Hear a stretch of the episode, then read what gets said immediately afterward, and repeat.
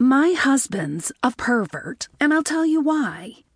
At our summer house on Long Island, he rigged up three video cameras in our guest room, setting them up in strategic positions to tape the sexual activities of all our summer guests. Sick? Yeah.